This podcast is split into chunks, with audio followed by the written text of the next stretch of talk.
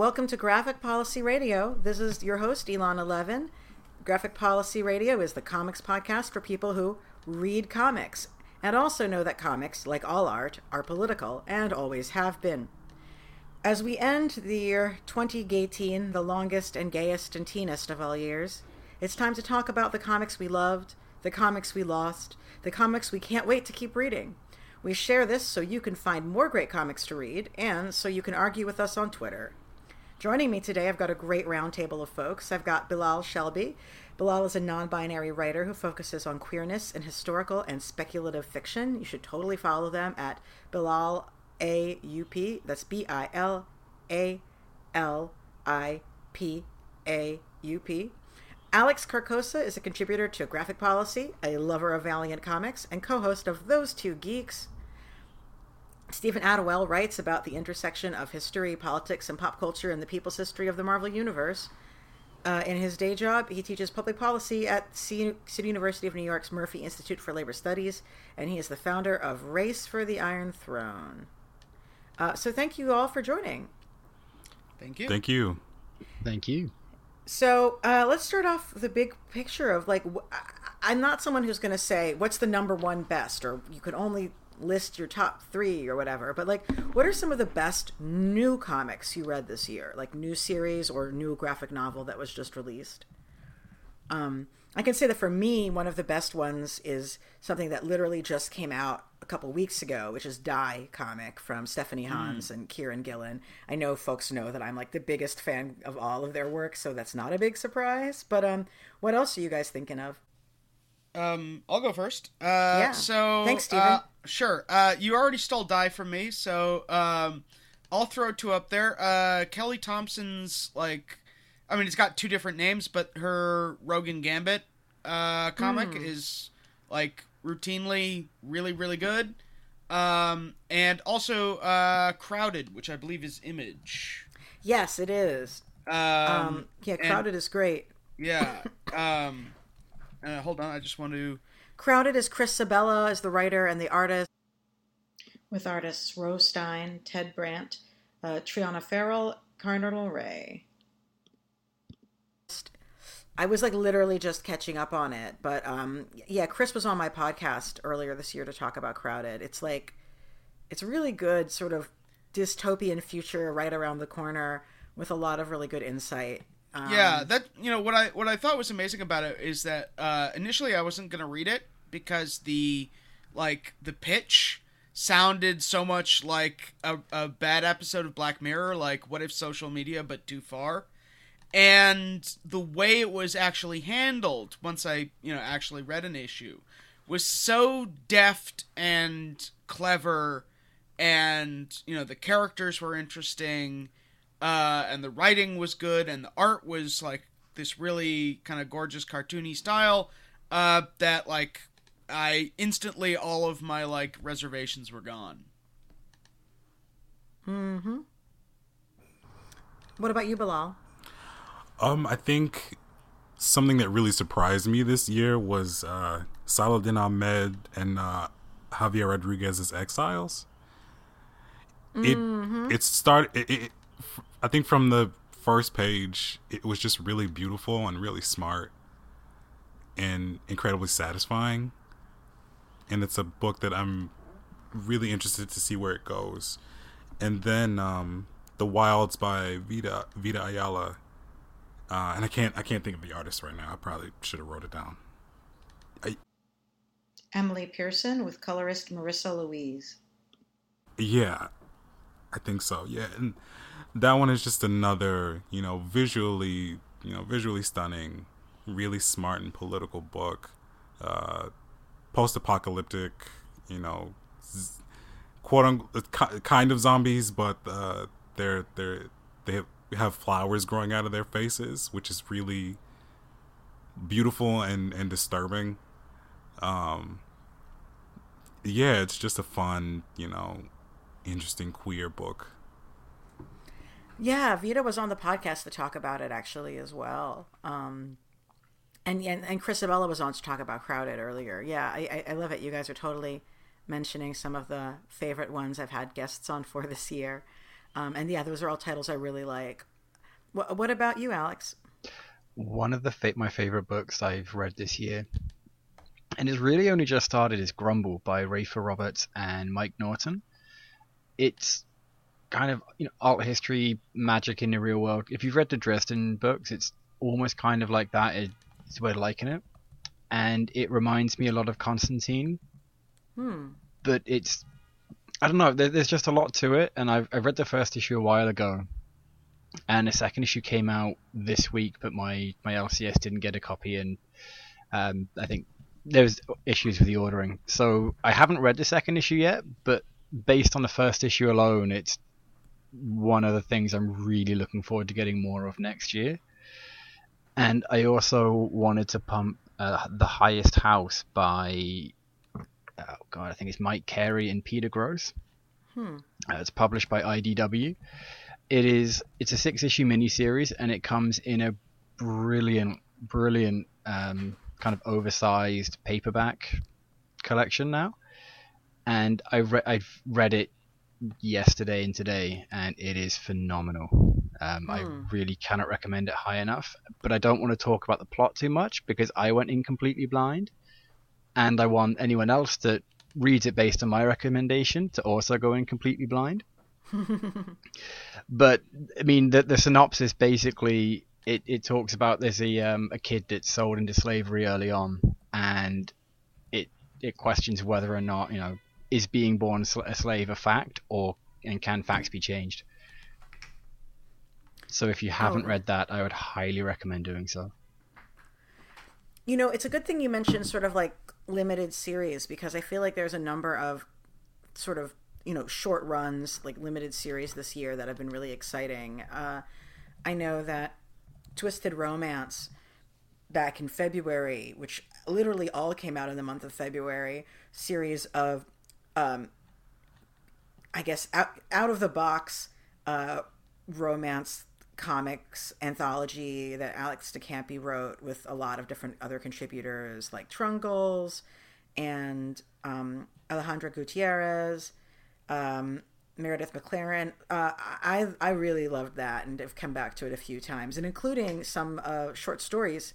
Uh, and I usually have a hard time making myself focus on reading short stories in comics when there is prose mixed in, but I even enjoyed those. And like frankly, it's a genre that I haven't really spent much time thinking about or having anything to do with. Um, and, and I read it because I like Alex, and she was helping get some folks who I followed on social media their first sort of big comics gig, and I was just so happy because like there just aren't comics like this. Uh, there haven't been like there's romance as a thing in lots of comics, and I don't know stuff like Raven and Pirate Princess. Like one of the things I love most about it is the romance, but um, you know, romance comics were huge back in the day. They're not really as broad as they had been, uh, and it was really fun to get it. And it's a four issue series, but it's now available in trade paperback.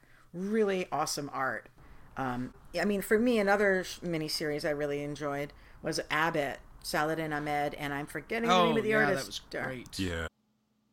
Artists Sami Kivelä and Jason Wordie. Yeah, do you want to talk about it a little bit? Um, I mean, just that it's a uh, like the the concept was just brilliant. Like sort of um, '70s noir, slightly black exploitation, um, sort of journalism thriller with uh, magical horror elements. And a lot Does of that come close? It's a hard one to, yeah, to and it, sum up. in a lot sentence. of a lot of uh, a lot of body horror and uh, Mm-hmm. some like voodoo imagery with the backdrop of like like racism and and uh, like like uh like racism and queerness and and the main character is this uh this black woman protagonist who has a like a full and complete work and and full and complete professional and romantic life, which really filled the story out. You know what I mean? Uh, so many, Yeah. so many people write, you know, protagonists that are black women, and they don't make them complete people. And the story kind of falters. But I think Abbott did a really good job with making the main character like a person people can relate to and and see uh, see as a real person. If that makes sense. That's a good, yeah, totally. I, you know, and speaking of Saladin Ahmed, I mean, one of my questions I wanted to talk about are like, who are the creators, artists, writers, editors who like had a big breakthrough this year? And I really think this has been the Oh, year of absolutely. Saladin Ahmed. I mean, you know, Black Bolt became started to come out last year, but it ended this year. You know, this year he had Quicksilver, who's like a favorite character of mine easily. Abbott. Um, I've been really loving Exiles, which you mentioned before. And he's just been writing a ton of new stuff, and um, Well, and I think yeah, like he's now taking over Spider-Man and Miss Marvel at once. So like yeah, some of the most important young characters of color uh, in in super you know mainstream big two superhero comics are like all under his roof. Uh, it's gonna be really interesting to see like how he you know maintains both of their like similar but very distinct voices. Yeah, yeah. And he's he's been really a part of all of these conversations around uh, representation and what makes you know the difference between um, people writing characters of color who aren't that you know who, who don't have that experience and people who do.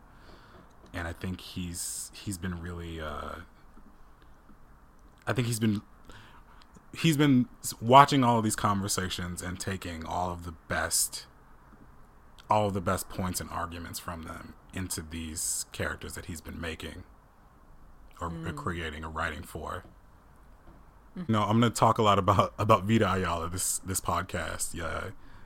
They're, you know, they're a friend of mine, but also they've had such a meteoric rise this year. Um with the wilds and with submerged all of all of the dc work they've done um, and then um, taking livewire one of valiant's uh, characters that really in my opinion should have gotten this level of, of focus probably when they relaunched a few years ago.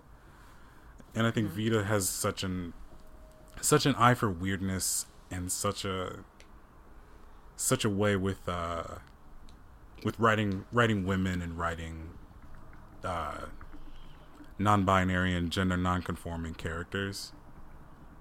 And i'm so excited to see what they do next uh, I know that Vita is going to be doing the Magic the Gathering comics this upcoming year, and I that's absolutely one of the things I'm most excited about. oh yeah yeah like we we have this uh this joke where there there'll be a, a weird headline uh about something and then Vita will say like hey guys I'm working on a new comic this year like there was one about a, a deer got into a got into a restaurant and like it, it was like running around and there was no one in there and then um Vita Vita was like, "Oh, hey everyone, I'm working on a new I'm working on a new comic this year. Stay tuned." Like their brain is just always you know, thinking up something new. Another great miniseries was New Mutants Dead Souls by Matthew Rosenberg, Adam Gorham, Michael Garland, and Clayton Cowles on letters. Um, and yes, every issue was named after a different Joy Division song. Trying to catch up on that. There's this amazing moment where they're super cornered and it looks like everyone's about to die, and like uh, Richter says, "Time to make like the Alamo." And Boom Boom is like, you know, we lost, right? And he says, you know, I'm Mexican, right? it's like, yes. um, such a good job of like actually capturing the gothness of magic. But that was a that definitely was a good miniseries, you know. And i've completely fallen out of reading X books entirely. Um, but they've just recently started like hiring people who I'm really into to do bits and bobs of X Men stuff, and it might end up getting me to pay attention again. Like the one-off issue of uh, Emma Frost that um, it was Bachalo on art, even though I'm actually not that big of a fan of his, to be honest. And I think his costume for Emma was ridiculous. Uh, but writing, written by Leah Williams, um, she just wrote one hell of an Emma Frost. Holy crap! Um, so and she'll be coming on the show very soon. Um, oh, cool. So that you know, like like a, yeah, it's like a random one-off, one-issue thing, and she just really rocked it.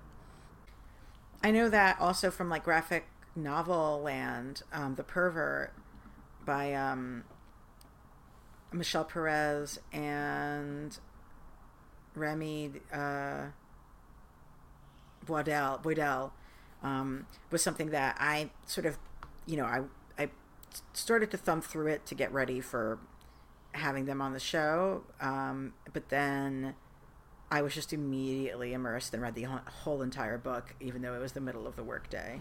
Hmm. So there's that. Um, the pervert is really beautiful painted. Um, human animals as humans, basically uh, talking about a young trans woman's experience doing sex work in Portland, Oregon, and her relationships with people. And it also includes some interesting flashback stories to um, one of the other characters and how he fell in love back in the 80s. And it's it's really has a it's really beautiful it's kind of mournful but in a way that's completely earned um, i don't really read much like animals as people stuff but i actually feel like it worked really well for this book. Did anybody else read the pervert? Uh, nope. It's Yeah. it- get on it. it's it's sitting on my desk right now. Oh wow. Well definitely get on it. Yeah. Um, another on the other end of things graphic novel that was really great this year was cardboard kingdom which was written by chad sells and like literally everybody in the world because there's like a million writers on it um, which is an all ages graphic novel that is totally like if you want to give kids something really wholesome and really diverse that also really encourages people to get creative like this is that. Like I, I don't want to make it sound wholesome in a way that's not i mean i plowed through that book too i really enjoyed it but it's sort of like this is exactly what your teacher or like a good like progressive minded teacher would want you to read because it's all about kids using their creativity and like learning emotional intelligence and building sensitivity to each other and it has the most diverse cast and the most diverse writing staff. Um, you know like young queer and gender nonconforming kids and immigrant kids and you know kids with different neurotypical neuro- and neurotypical and just like every kind of kid in the world all interacting together being creative and the art is so much fun. So if, it, if you need to buy a book for any kids like and i obviously enjoyed it plenty as a grown-up get on that cardboard kingdom. Yeah, the I I read uh, Cardboard Kingdom this summer, and the really interesting thing about it is it kind of gives kids this uh, this lesson about the if an adult makes you feel bad about something that you like and it's not hurting anybody, you don't really have to listen to that adult, which is I which I think is a, is a thing that more kids media needs, sort of sometimes adults in your life will push you into like normative behavior and you don't have to listen to them because they don't have your best interest at heart. Here here yeah and and it was such a really really fascinating message to come from something specifically meant for children. Hmm. what are folks thinking about like critical darling comics of this period like are, are people still um, excited about uh, mr miracle i'm trying to think of what else is like cleaning up on best of lists but we're curious about folks thoughts I'd say, uh, Jeff Lemire on Black Hammer has been phenomenal. I don't know if you guys have been reading that or not. Mm-mm. is that um what It- is a black hammer It, it's a Dark Horse book where I've been really into Black Hammer since it came out, and for some inexplicable reason, I've actually dropped off it for the last little bit. I think I missed the, the uh, beginning of the last couple of miniseries, so I'm just kind of waiting to, tra- um, to get it all in trade at this point. But I haven't heard a single bad word about anything Jeff Lemire has done this year. yeah Mm. yeah jeff lemire has done some really really great stuff at valiant the past few years Yes, he has. Yeah, and I'm, you know, I'm really excited to check out Black Hammer. I actually have a few, a few issues on my desk too. I'm, I'm way It- behind. I th- I think it also just got options for a, either a TV show or a movie or, or something. So it's um, it's one of those books I think that the outside world, so to speak, is uh, is latching onto as something that could potentially be, um, you know, a story worth exploring in multiple media. Mm. And a- again, it's it's really great comics. How it will translate, no idea. But that's why I don't get paid to do that kind of stuff. Yeah. Jeff Lemire is one of those writers who, when you see he's on something, you know at the very least it'll it will be an interesting story. Whether or not it Yeah. stays with you for a while, it it doesn't matter. You'll know it'll it'll be a ride. Did Um, anybody keep up on like the Batman fracas or the So wedding Marvel? I read the wedding issue, and like I don't know, it. I feel really weird about Tom King. Like some of his stuff I find amazing. Like I think Mister Miracle is quite genius, and then others I just find incredibly tiresome. And the wedding issue was one where it was like this is half the length like there's half the con- the the book's length worth of content and it's just like huge numbers of splash pages of like Batman and Catwoman running around with this just really bad descriptive text about them. And I was just not and also I mean this has been a bad year for um uh, for sort of fake out weddings in general. Yeah. um, you know, we had the uh, Kitty and Colossus one, which like, you know, something of a dodge bullet there, but like, still, it's just it it you know, good superhero comics absolutely can be soap operas, but they should try to be the best that soap operas are and not the worst. Uh, I feel like that falls into the worst. I think Tom King has had some incredible ups on and incredible highs on on his Batman series when he's been writing it, hmm and he has had some lows that are absolutely. Can I swear? An- anyway, it, it, I'm saying they're absolutely fucking terrible.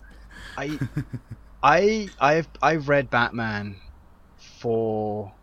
I mean, I, I read all of the new 52 with Scott Snyder wri- wri- writing Batman, and probably came on around issue 600 because of Tom King, I no longer collect Batman. I couldn't Mm. justify spending the money on an issue that, you know, out of five issues, one would be really, really good, hmm one would be okay, one might be good, and the other two are usually just drivel. And when you're getting that, I just, I couldn't do it. I just couldn't do it anymore. Do you think the issue is that he's writing too many different comics at the same time? I think so. I think if you've I mean, I love Tom King. I think he's a genius writer, and I think he, and I think you can see that in Mister Miracle and in the handful of Batman issues that I think he has hmm this great moment planned out. And I think because he's got, and, and it's something that uh, Joe Hesh says all the time. Tom King's a writer for moments. He's got, he must have a plan for a great moment, but it's, but getting to that moment, I think, is where he struggles. So on a creator that like did not disappoint, um, I mean, you know, I say this all the time, but like John Allison's um, Giant Days may be the most consistently good comic book out there. Just in terms of like, you know, as you were sort of saying, you know, great great writers and great artists they can have like, you know, their their highs and lows, but like Giant Days there has not been an issue of that comic that has like failed to make me just like happy for the whole day when I read it. And you got me into it this year. yeah, I've I, really I'm giving it. as like birthday and Christmas presents to pretty much everybody, just because like Hmm. I want more people to read it. Yeah, it's almost like a it's it's slice of life college students with like just the touch of the fantastical that's mostly used to like heighten things in a way that I guess is best described as magical realism. I think is how I would explain yeah, it.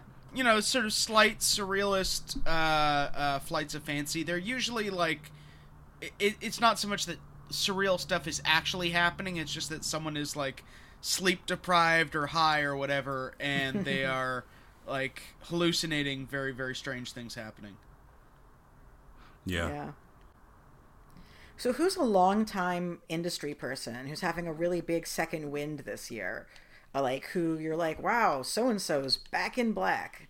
Like, I know that for me, like, one of the ongoing comics that I've just been most mainlining, addicted to, read immediately when I get it, uh, is Christopher Priest on Deathstroke. Um, you know, the artists on the book are good, but I'm pretty, but they're pretty house style y. I'm really there for Chris Priest's writing. Um, it's so nice to have a villain book by someone who is not trying to make the villain more appealing and recognizes that the villain is the villain. And the the whole series is just about how Deathstroke like ruins everybody in his family's life, and it has really pointed humor when it has humor. When it has politics, they're very smart, um, and it's very long game, in depth, just like so much content. You never feel like you're getting shortchanged. Really, a very classic comic on Deathstroke. So, so good on you, Chris Priest. Who else is having a second wind? Um, I don't know if you could necessarily call it a second win because you know the figuring out the highs and lows of this are, are hard. But uh, Gillen and McKelvie on uh, Wicked and the Divine, like there is a comic that not only is it just absolutely gorgeous, pretty much every single issue, but every single issue it breaks my brain and sends me sort of scrambling to do a reread to like figure out you know what is actually going on and how does this thing fit into that other thing. And you know it's it's an amazing um accomplishment that's sort of starting to head into the the final stretch. I think there's like maybe four or six issues left. Yeah, um and it's just like not stopping or slowing down at all in that final stretch you know?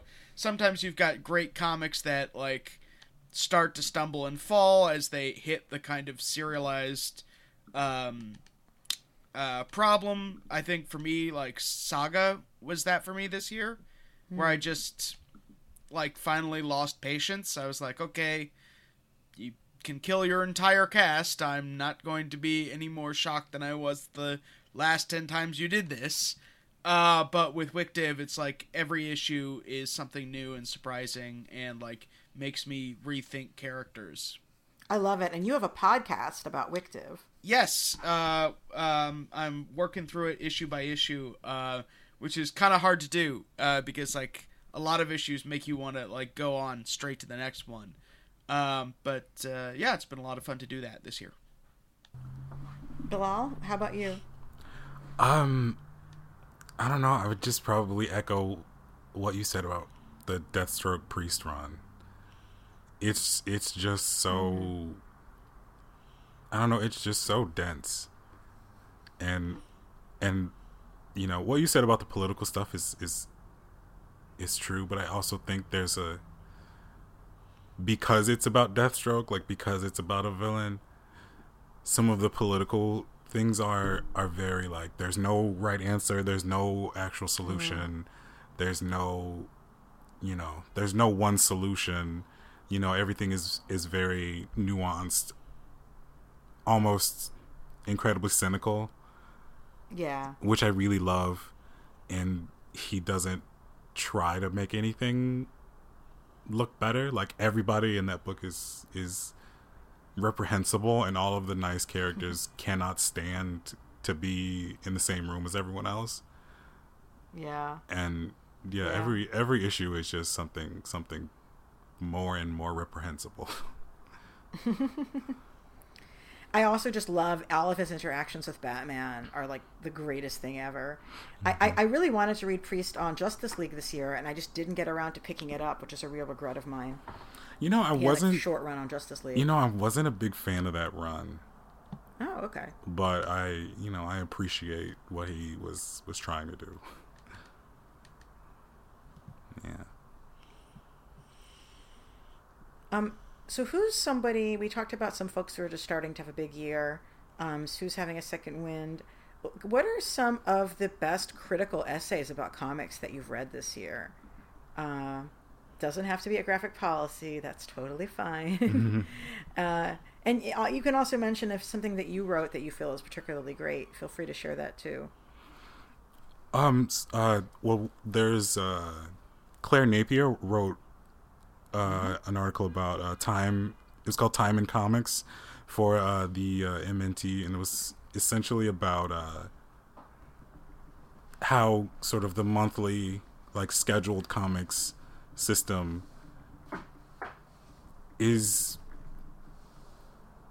Uh, I, I, well, I guess she was making the argument about different ways of of publishing comics every month, um, and and just thinking about. Um, well, basically, one of her arguments was was that uh, when you when you make every comic writer and artist stick within this uh, sort of rigid idea of, of every comic comes out every week on Wednesday every comic and every new issue of a comic comes out every month there are writers and and and artists who can't or work better outside of that of that schedule. And you know she said she wanted to see more works sort of break out of that and try new things which i think is really interesting. Like um, like a 12 issue story and all 12 issues drop on the same day you know? Or an entire you know series of graphic novels be written uh written and drawn already and then everyone come out month by month you know just something to really shake it up. And then on a personal level uh evan narcisse wrote about uh this this ongoing comic from milestone from the 90s and the the sort of uh I guess a I guess a I, I wouldn't call it a reboot, but a revisiting from DC years later for this uh, this character character called Xombi, and um, he was talking about the art and and uh, it, it, it, it's it's it's uh, the character Xombi is is uh, he's essentially uh, an un, he's essentially undead, uh, and the rest of the book is is um, a mix of like technology and and magic. There's a lot of body horror. There's a lot of um, using like mythology and, and stories from from different religions and cultures, and and uh, turning it into magical realism. And I think that you know that that article really gives that book and that character you know the the attention it, it deserved. Yeah.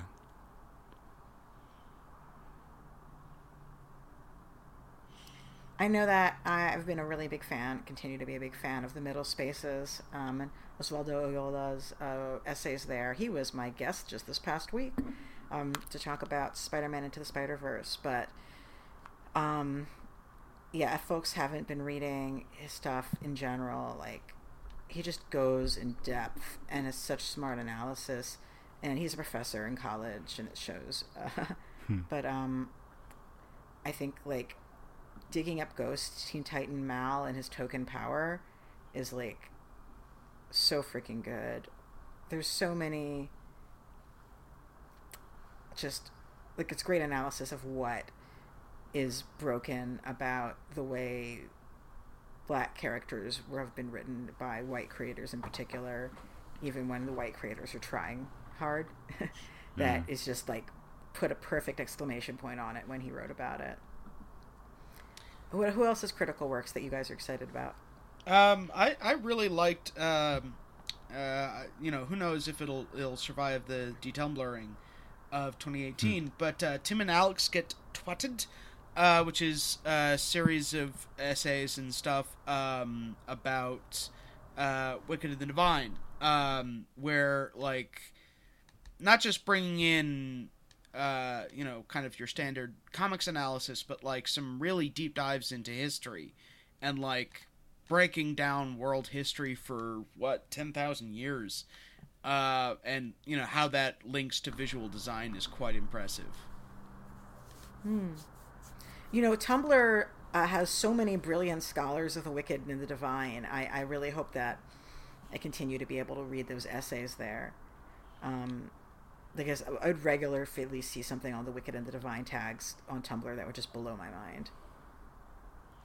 Yeah, well, that all they have to do now is just put uh, "safe for work" uh, tags at the bottom of every post. Should all be fine. yeah, there you go. No big deal. Anybody find anything that you really liked get, that got canceled this year? Mm, I wouldn't say.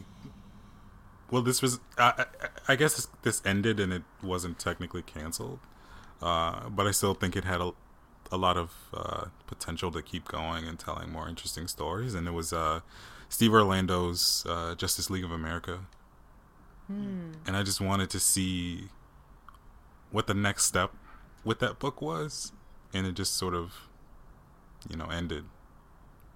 And that was the JLA with like the really weird team.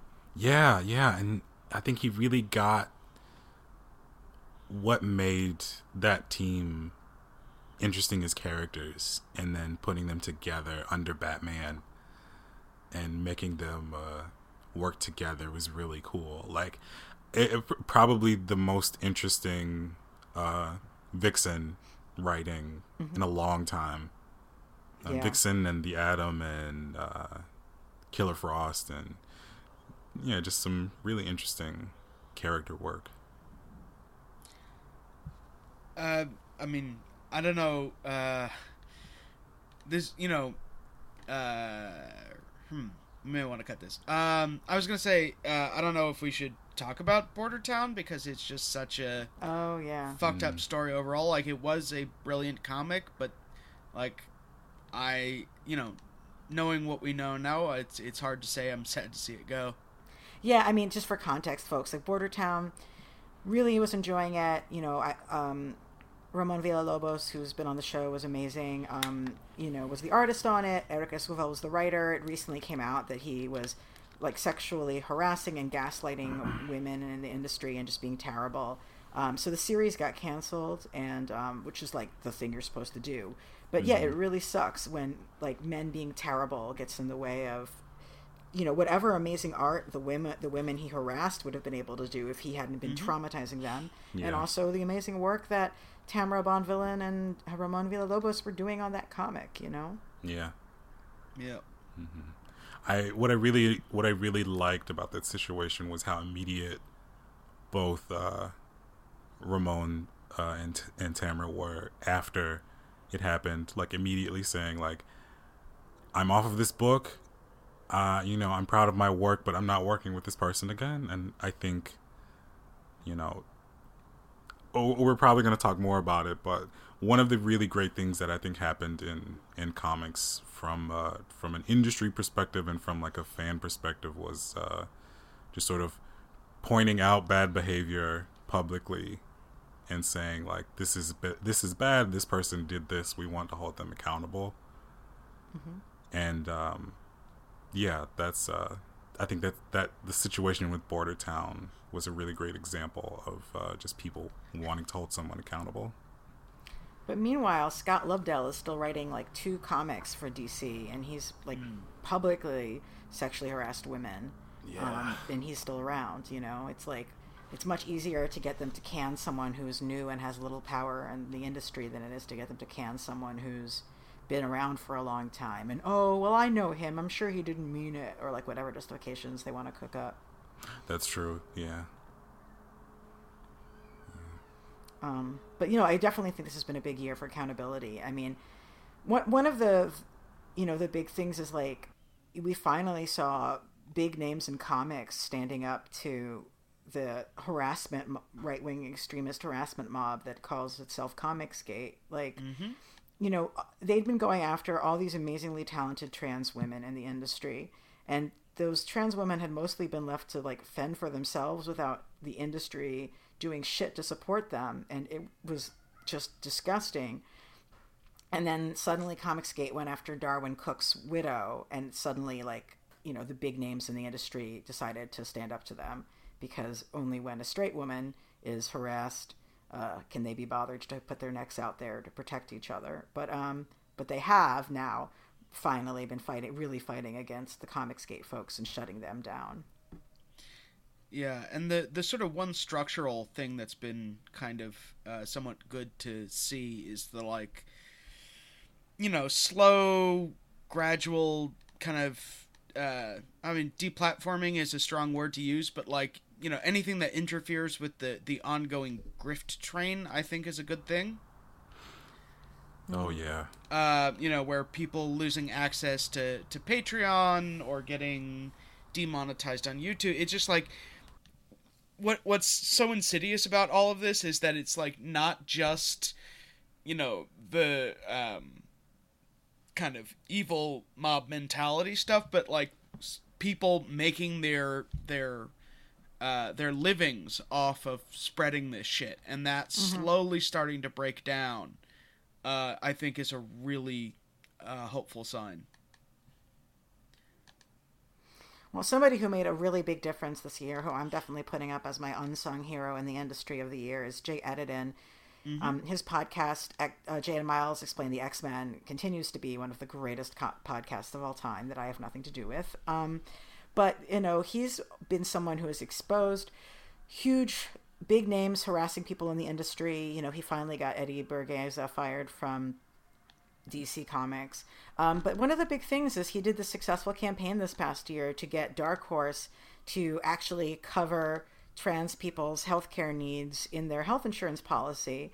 Um, and he did that by like actually organizing a campaign around it. I, I, I, spoke a bit about this at length actually at FlameCon, but like too often when people want to see a change in the comics industry, they'll just sort of announce it on Twitter and then once they've sort of thrown the idea to the world, like they they don't do anything else. So of course, I mean, maybe if the idea is really compelling, a lot of people retweet it, but that's it. There's no actual plan to of how you're going to make that change, and then nothing happens. And in this case, Jay actually organized, you know, like a letter to the from industry people to Dark Horse, and like really explained the issue in depth to folks, and they were beginning to move the letter, and he'd done all this research on the policies, and like actually built a campaign and it worked and they changed their policy you know? So definitely my big hero of the year is jay edidin. Yeah, absolutely. so i know a few of you are you know into like valiant and lion forge and stuff like that. Do we have any particular non big two superhero series deserving a shout out um, i was just catching up on summit amy chu jan duursema and then there's a new artist who's taken over but um, summit is a lion forge comic very much a science first sort of sci-fi superhero story. Um, I really enjoy uh, the humor on it and like having a badass woman astronaut who's queer as your protagonist and her whole like support team because she works she's at MIT that's why it's Summit. Uh, her whole support team are all like super international just like it would be at MIT like people from around the world um, with like very specific characterization um, and uh, it's just a lot of fun. Yeah, yeah, it, it is a, it is a very, uh, it, it's a very fun and beautiful comic. Yeah. Um, going back to uh, to Lion Forge, I think Noble, Noble is really like, really found its footing with me at least. Um, I love that it's it's uh it's about this like this black man like superhero, but the book is focused on him and his relationship with his wife both like being you know pushed into this really uh both being pushed into a really dire situation and them like both just like staying strong in their love for each other it's a really important comic. I mean, when I was at the Black Comics Con at um the Brooklyn Museum, like everybody's tables were all Black Panther, Luke Cage, Storm, and Noble. Like those Yeah. were like the iconic four superheroes that were really up there. Mm-hmm.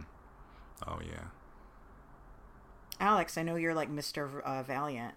Um, what yeah. I I've really been enjoying Ninja K this year.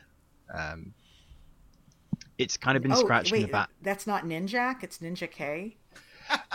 Yeah, the, the I think they did Ninja K to differentiate the two volumes. Uh, Ninjak ended, I think, uh, 2017-ish, and then they relaunched Ninja K this year. Uh, and so the the idea behind Ninja K is that the current Ninjak, Colin King, is K, and then you had A through I don't alphabet off the top of my head, A through J up until that point. And so the series has been telling the stories of some of the older ninjas, uh, members of the ninja program, and how they have been through brainwashing, manipulation, just absolutely, uh, you know, awful things from the British government, just to keep them in peak performance so that they can use them as weapons. And it's also been able to scratch the Batman itch for me because, you know, Ninja K or Ninjak is basically Valiant's version of Batman who has no compunctions about killing people who quote unquote deserve to be killed. And again, and again sticking with Valiant, uh, X-O Manowar. Yeah. I yeah, don't know. Yeah, Yeah. it. I I have always felt X-O Manowar has been Valiant's flagship character, and that may be changing next year or the year after when um, the Bloodshot movie's coming out with Vin Diesel. But right now, I think Matt Kindt on X-O Manowar has written some of the best comics I've read in a long time, as he's taken him from you know on a on a different planet, kind of farmer grunt, up through the up through the ranks to soldier to eventually ruling a planet, and then breaking him right back down again. Hmm. And as he's doing this, he's exploring. For me, he's exploring what does it mean to really lead people, to find yourself. Can you lead people and lose yourself and, and still keep who you are at your heart, or do you have to lose parts of yourself in order to serve the greater good? And it's been 23-ish issues that have just blown my mind with each one and part of that is also the art i think the art is phenomenal in almost every issue Who are some of the artists on it? Do you know? uh, tomas giorello i think i think lewis Hmm. larosa is in there as well uh, mico suayan my pronunciation is awful and i don't remember all the artists off the top of my head That's cool though. I, I see uh, Giorello. I saw his stuff on Conan, Conan the Barbarian. Hmm. Yeah, I think with uh, with X-O Manowar, uh, it's very, it would be very easy to see it and think like, oh, this is an Iron Man ripoff, but I think they do such a great job of making, you know, the main character Eric and everyone around him and the the mythology around him really, uh, really compelling, and he's it's it's I kind of I kind of think of it like a like a science fiction version of a, a sword and sandals movie. Hmm. L- I, I heard someone call it at the beginning of the series. It's basically Space Conan, and they're Oh. not wrong to an extent. It Yeah. basically Space Conan, where you know Aric is the. Um, I mean, he's from the fifth, you know, the 500 AD. He's transported to the modern times and has very little understanding, ish, of modern technology, and then you throw him into a hyper advanced suit of armor and then you throw them off to a diff- distant planet. It's you know it's beyond fish out of water stuff, and at the same time it's just really great storytelling. Yeah, yeah, absolutely. Anybody have any uh, all ages comics that were really exciting this year? I, I really think that the Over, Over the Garden Wall series put out by Boom that has a ton of different talent on it. Jim Campbell, Cara McGee, Kiernan Sjursen-Lien, and J- Danielle Burgos.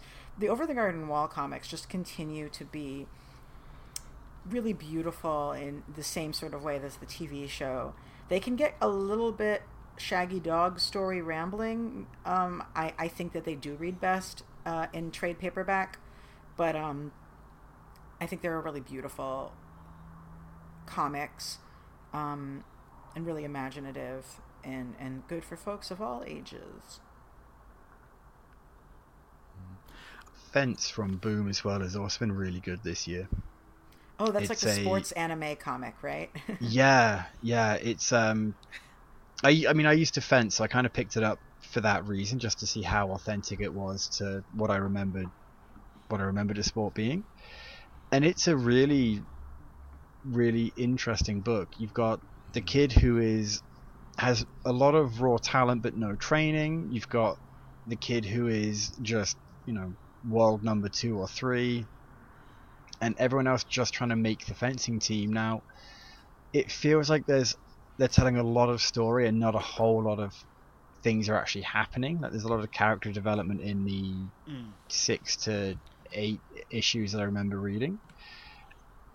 But it's really, really good. There's a lot of positive messages in there. Yeah.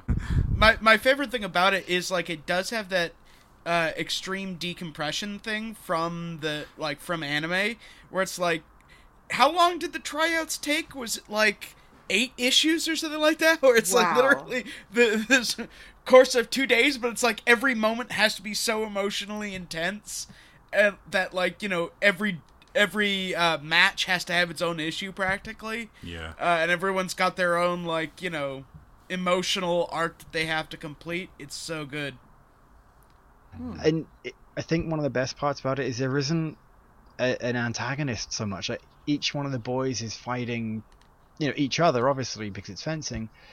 But the primary struggle is every single one of them is struggling with something inside. So whether it's the world number two was recently beaten and he's trying to, you know, find himself so that he can, or not find himself, but qualify for the fencing team just so he can go and, and avenge his defeat against the person that beat him you've got the kid that's just trying to prove that he is someone and not at one point do you want to cheer for one kid over the other because each and Mm. every one of them has their own has their own journey yeah i'd say the only one i don't like is the dude who never like remembers his hookups names which is just Aiden? rude. I yeah. I you know what? I actually do like him because he's a dick. And yeah i mean like he's a very good antagonist character. Yeah. it's like you know de- feels like something out of um uh hold on why am i blanking on the name? What's the fencing anime revolution uh i don't want to leave you out to, to out to dry but i don't watch anime yeah pulling have- sword out of chest uh U- utena that's the he, like he reminds Hmm. me of an utena antagonist like perfect hair kind of a sneer um And it's funny because this whole series is existing in like a completely, you know, I mean, I guess there's some characters who I think might be non-binary. I'm not sure, but like predominantly a male-focused romance uh, stories. Yeah, I, I think I think it's all in a a boys' boarding school. I know, so I don't I don't know if um if if they would have females in, in the boarding school, or but I, I no, think but it's I mean, more like I think, toward. but I, I, I think it's not. I, know- I, mm, I only read a few issues and it's been a while, but I think Yeah. it's. I'm not necessarily sure how Bobby identifies. and and that's what I mean. That's what that's, that's what I was I was Yeah. agreeing with you in that I think it's good. It's a brilliant all ages story that also addresses this or that without making it a thing. It's just there's Bobby, and and Bobby's just Bobby. Mm-hmm. Yeah, like Bobby Bobby exists in this story and there's no particular negative attention paid towards Bobby and and Bobby is just allowed to be like allowed to exist in all these spaces with everyone else without it turning into something but Bobby is clearly the Bobby clearly doesn't express gender in the way everyone else does which I which I really appreciate. Cool. And I think this is also the only comic series that really acknowledged the success of um, hockey comic.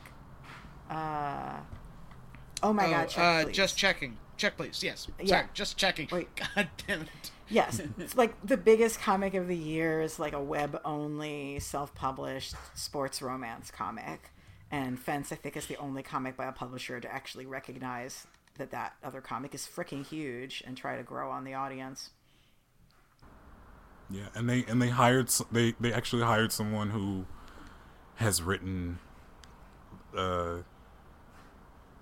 I I I, can't remember the author's name, but she's she's written uh I wouldn't say similar stories, but they you can look at her past writing and what they were going to with uh with with Fence and see an overlap in audience.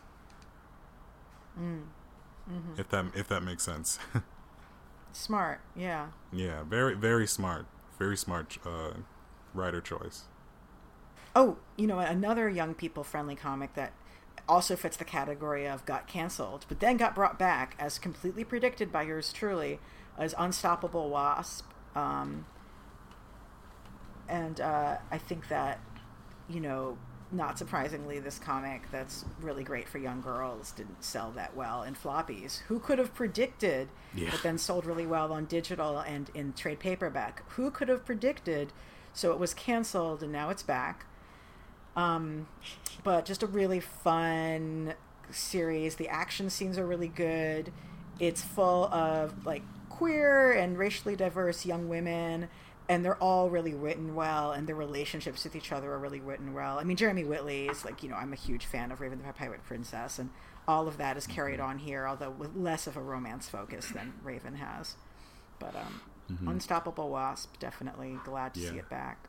What I really I like didn't ab- know it, it went because Marvel's whole thing of like every year we've got to have two number ones from every series confuses the shit out of me. So I don't know what's what's there and what's not. Yeah, one of uh one one thing I really like about how he writes the main character Nadia is she doesn't understand a lot of what's happening. Like she was basically raised in in a dark room with no uh no experience with the outside world and they he he, he gives her all of these moments of un- trying to understand the world around her but it doesn't make her it doesn't uh she's not the butt of the joke.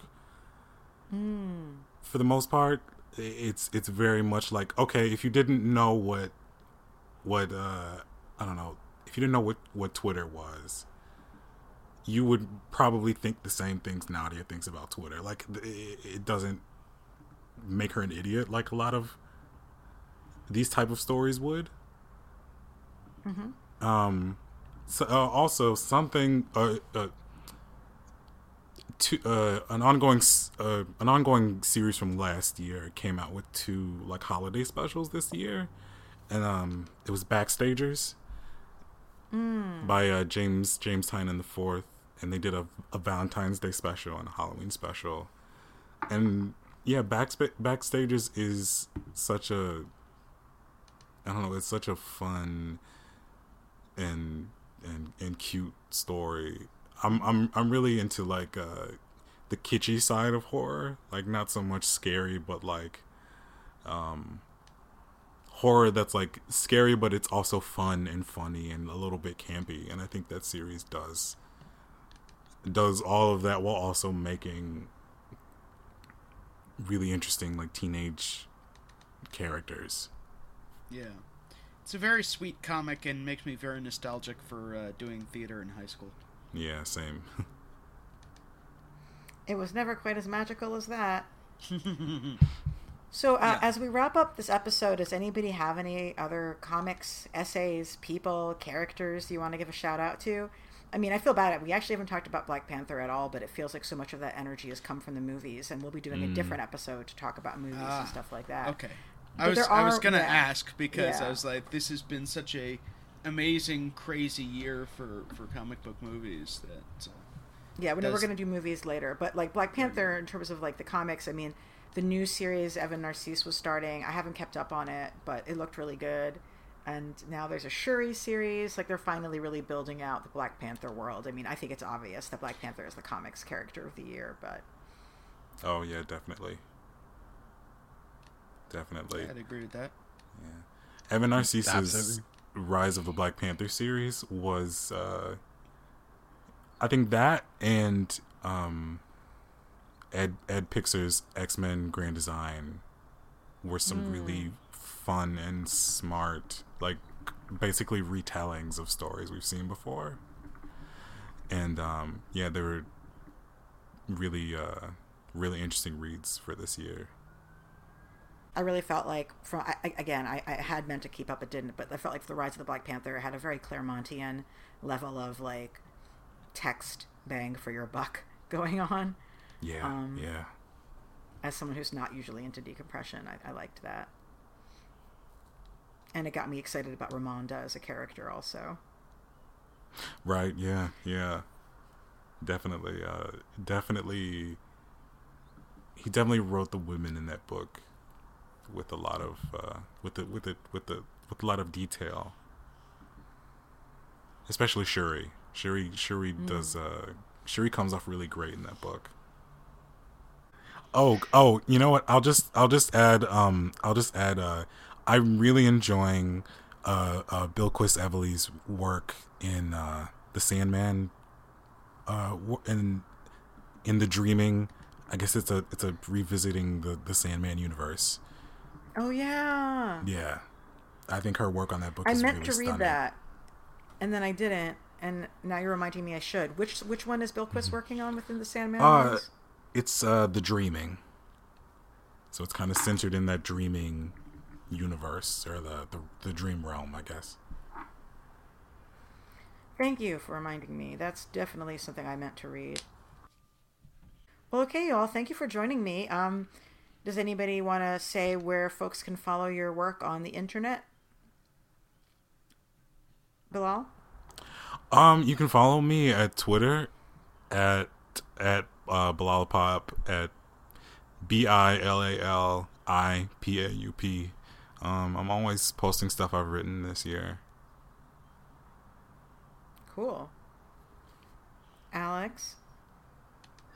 Yeah, um, almost everything I write is at Graphic Policy, and you can follow me on Twitter at Karcossa, K A R C O S S A. Excellent. Steven?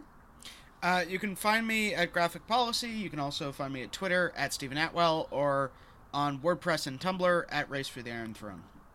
Great. And this is Elana, a E L A N A underscore Brooklyn. We're going to be doing an episode about best film and movies of the year coming up real soon. And then we're going to have Leah Williams on to talk about her amazing X Men comics uh, that she's been doing. And um, always, as always, uh, keep checking graphic policy for new reviews and stuff like that. As we like to say, keep it geeky, keep it geeky, and, and a happy holidays.